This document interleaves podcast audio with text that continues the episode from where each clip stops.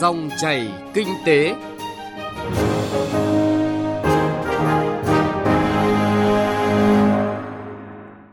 Các biên tập viên Thành Trung và Xuân Lan kính chào quý vị và các bạn. Rất vui được gặp lại quý vị và các bạn trong dòng chảy kinh tế hôm nay. Chương trình có những nội dung chính sau đây. Thị trường trái phiếu doanh nghiệp khởi sắc trở lại, nhưng không thể lơ là việc tăng chất lượng phát hành. Cần coi trọng tính hệ thống trong sử dụng tiết kiệm và hiệu quả năng lượng. Thưa quý vị và các bạn, thống kê mới đây của Bộ Tài chính cho thấy khối lượng trái phiếu doanh nghiệp phát hành mới trong quý 1 năm nay đã tăng cao trở lại sau khi có Nghị định 08-2023 của Chính phủ về một số tháo gỡ cơ chế chính sách để khơi thông vướng mắc trong lĩnh vực này.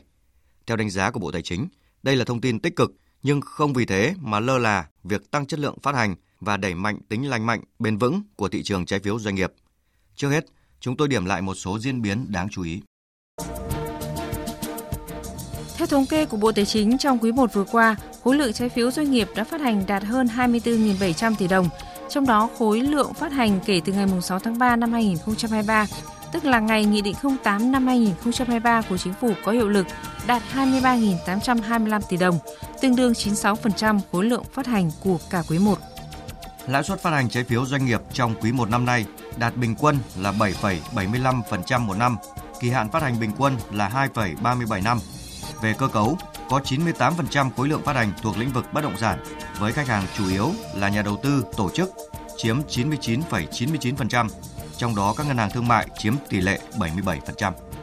Về tình hình thanh toán nợ trái phiếu và tái cơ cấu trong quý 1 năm nay, có 69 doanh nghiệp phát hành chậm thanh toán gốc và lãi trái phiếu với tổng giá trị chậm thanh toán khoảng 19.200 tỷ đồng. Có 23 tổ chức phát hành có phương án đàm phán với nhà đầu tư và báo cáo cho Sở Giao dịch Chứng khoán Hà Nội với khối lượng khoảng 9.600 tỷ đồng, chiếm 50% khối lượng chậm thanh toán. Vâng, à, thưa quý vị và các bạn, như vậy là với gần 25.000 tỷ đồng trái phiếu doanh nghiệp được phát hành trong quý 1, tình hình thị trường đã cho thấy sự khởi sắc trở lại so với tình trạng gần như đóng băng trong khoảng nửa năm trở lại đây. Nhưng bên cạnh thông tin tích cực này, càng không lơ là việc tăng chất lượng phát hành và đẩy mạnh tính lành mạnh, bền vững của thị trường trái phiếu doanh nghiệp. Phân tích số liệu thống kê có thể thấy 3 tháng đầu năm, khối lượng trái phiếu doanh nghiệp phát hành đạt gần 25.000 tỷ đồng, thì trong đó có gần 24.000 tỷ đồng là phát hành từ ngày 6 tháng 3, tức là ngày mà Nghị định 08 có hiệu lực, tương đương 96% khối lượng phát hành của cả quý 1. Lãi suất phát hành bình quân cũng ở mức hợp lý là 7,75% một năm, tức là chỉ tương đương, thậm chí không hấp dẫn bằng lãi suất huy động của ngân hàng thương mại. Kỳ hạn phát hành bình quân cũng ở mức 2,37 năm, tức là sấp xỉ mức gia hạn trả nợ trái phiếu chưa có khả năng thanh toán đã được quy định trong Nghị định 08. Đặc biệt, nhìn về cơ cấu phát hành, có đến 98% thuộc lĩnh vực bất động sản. Tất cả những thông tin này cho thấy chủ yếu là động thái cơ cấu lại trái phiếu doanh nghiệp chứ chưa phải hoạt động phát hành trái phiếu để huy động vốn cho các dự án đầu tư kinh doanh mới của doanh nghiệp. Đây cũng là thực tế đã được các chuyên gia đánh giá trước đây, như nhận định của ông Đỗ Ngọc Quỳnh, Tổng thư ký Hiệp hội Thị trường trái phiếu Việt Nam hoãn chưa thực hiện các cái chính sách đã quy định trong nghị định 65 thôi. Thì cái này nó cũng thể hiện một cái tinh thần rằng là chúng ta vẫn kiên định trong cái việc là hướng tới xây dựng một cái thị trường trái phiếu chuyên nghiệp, lành mạnh. Có thể trong cái giai đoạn trước mắt với cái bối cảnh điều kiện thị trường hiện tại thì cái việc thực hiện các cái chính sách đấy nó còn có những cái khó khăn và cần có thời gian chuẩn bị cho các doanh nghiệp thì chúng ta giãn một cái thời gian ra. Chứ còn chúng ta không có hủy chúng ta không có thay đổi. Ở đây chỉ là trước mắt là tháo gỡ cho các doanh nghiệp trong cái việc mà tái cấu trúc nợ. Quan sát của bộ phận nghiên cứu công ty chứng khoán VN Direct cũng cho thấy sau khi Nghị định 08 được ban hành, có 9 đợt phát hành trái phiếu doanh nghiệp riêng lẻ trong số 11 đợt phát hành của quý 1, chiếm 97% tổng giá trị phát hành của cả 3 tháng đầu năm. Lưu ý nữa là các đợt phát hành riêng lẻ lớn trong quý đều là của các doanh nghiệp ít có tên tuổi, thông tin doanh nghiệp hạn chế, thậm chí có doanh nghiệp tính tới thời điểm phát hành mới có thời gian thành lập chưa đến một năm. Đó cũng là điều lý giải vì sao khách hàng của trái phiếu doanh nghiệp phát hành trong quý 1 chủ yếu là nhà đầu tư tổ chức với tỷ lệ 99,99%, trong đó ngân hàng thương mại chiếm tỷ lệ 77%.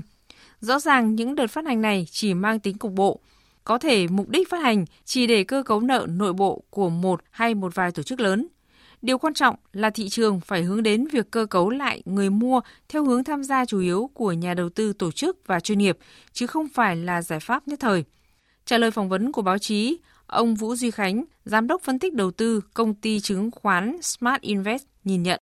Việc doanh nghiệp cần thực niêm yết các quỹ đầu tư phát hành các chứng chỉ trái phiếu thì nhà đầu tư tham gia mua cái chứng chỉ đó thì cái chứng chỉ đấy được niêm yết trên sàn. Và sau đó thì các nhà đầu tư cá nhân thì mua bán chứng chỉ trái phiếu đó giống như hoạt động mua bán chứng khoán của chúng ta. Có được đảm bảo thanh toán và tạo ra thanh khoản cho thị trường thứ cấp. Còn đối với hoạt động sơ cấp thì vẫn cần các tổ chức tham gia mua bán và thẩm định.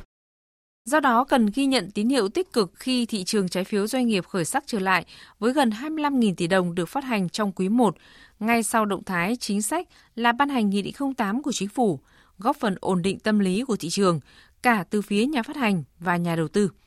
Cũng cần ghi nhận nỗ lực của cơ quan quản lý trong việc tiếp tục tháo gỡ thành khoản cho thị trường bằng cách khơi thông thị trường giao dịch thứ cấp, từ đó hỗ trợ lại thị trường phát hành sơ cấp. Bà Tạ Thanh Bình, vụ trưởng vụ phát triển thị trường, Ủy ban chứng khoán nhà nước cho biết. Hiện nay thì thực hiện chỉ đạo của Bộ Tài chính thì Ủy ban chứng khoán cũng đang phối hợp với Sở giao dịch chứng khoán Hà Nội và Trung tâm lưu ký chứng khoán để triển khai cái thị trường giao dịch thứ cấp cho trái phiếu doanh nghiệp riêng lẻ. Về mặt tiến độ thì à, Ủy ban chứng khoán thì xây dựng cái thông tư thì đã đang thẩm định ở Bộ Tài chính rồi. Thế còn à, về hệ thống giao dịch và hệ thống thanh toán là hiện nay cũng đều đang được chuẩn bị theo đúng tiến độ có thể vận hành từ khoảng giữa năm nay. Bên cạnh việc ghi nhận tín hiệu tích cực từ diễn biến thị trường, thì tiếp tục cần thêm giải pháp chung tay góp sức hồi phục thị trường theo hướng an toàn, lành mạnh và bền vững của tất cả thành viên thị trường. Bộ Tài chính cũng tiếp tục đưa ra khuyến cáo từng chủ thể tham gia trên thị trường phải nỗ lực tuân thủ theo đúng quy định của pháp luật. Trong đó, doanh nghiệp còn dư nợ trái phiếu phải có trách nhiệm đến cùng đối với nghĩa vụ nợ trái phiếu, chủ động minh bạch hóa thông tin tình hình tài chính, khả năng trả nợ của doanh nghiệp thông qua kết quả xếp hạng tín nhiệm, kiểm toán báo cáo tài chính, công bố đầy đủ thông tin về tình hình thanh toán gốc, lãi trái phiếu, tình hình sử dụng vốn từ phát hành trái phiếu, có trách nhiệm thanh toán đầy đủ nghĩa vụ nợ trái phiếu theo phương án phát hành trái phiếu đã công bố cho nhà đầu tư để đảm bảo uy tín trên thị trường.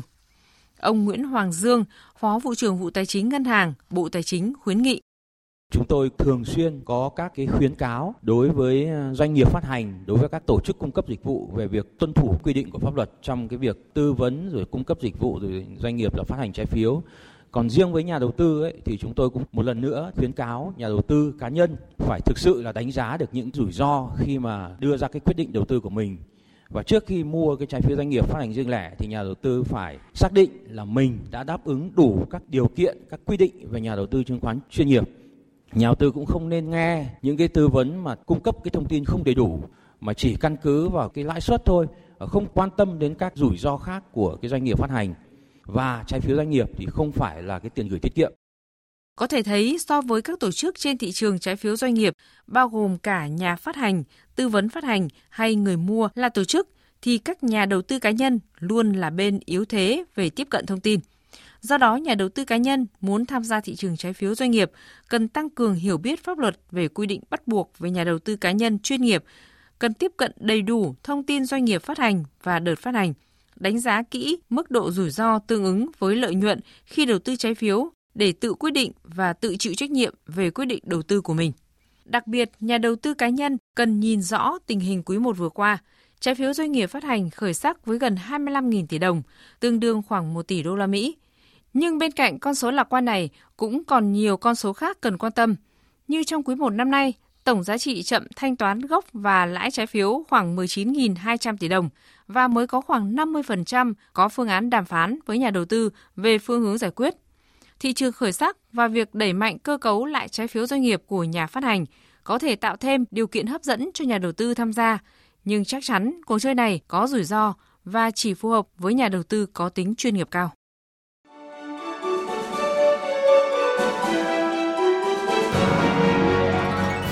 Dòng chảy kinh tế, dòng chảy cuộc sống.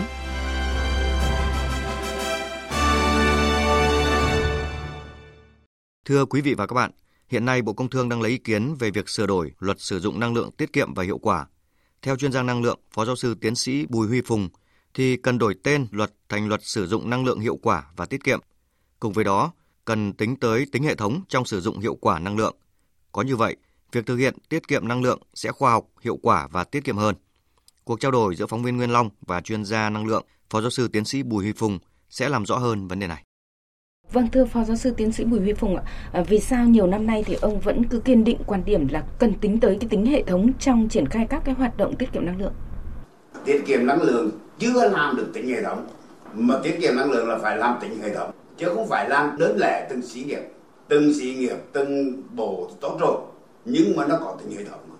Là vì thế này nha, tiết kiệm năng lượng cho một xí nghiệp, cho một gia đình là tốt rồi, nhưng bây giờ phải chọn làm sao? Những gia đình trong những khung cảnh giống nhau các xí nghiệp ở cùng địa phương có những điều kiện giống nhau thì tại sao ta không làm tính hệ thống nhỉ? Thì cái đó Việt Nam yếu.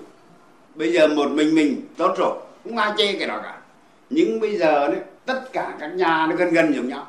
Nhiều địa phương nó có những xí nghiệp gần gần nhau đều nổi hơi đều thế này kia tại sao mình không làm? Kết hợp lại thành một dự án chung cho cả vùng.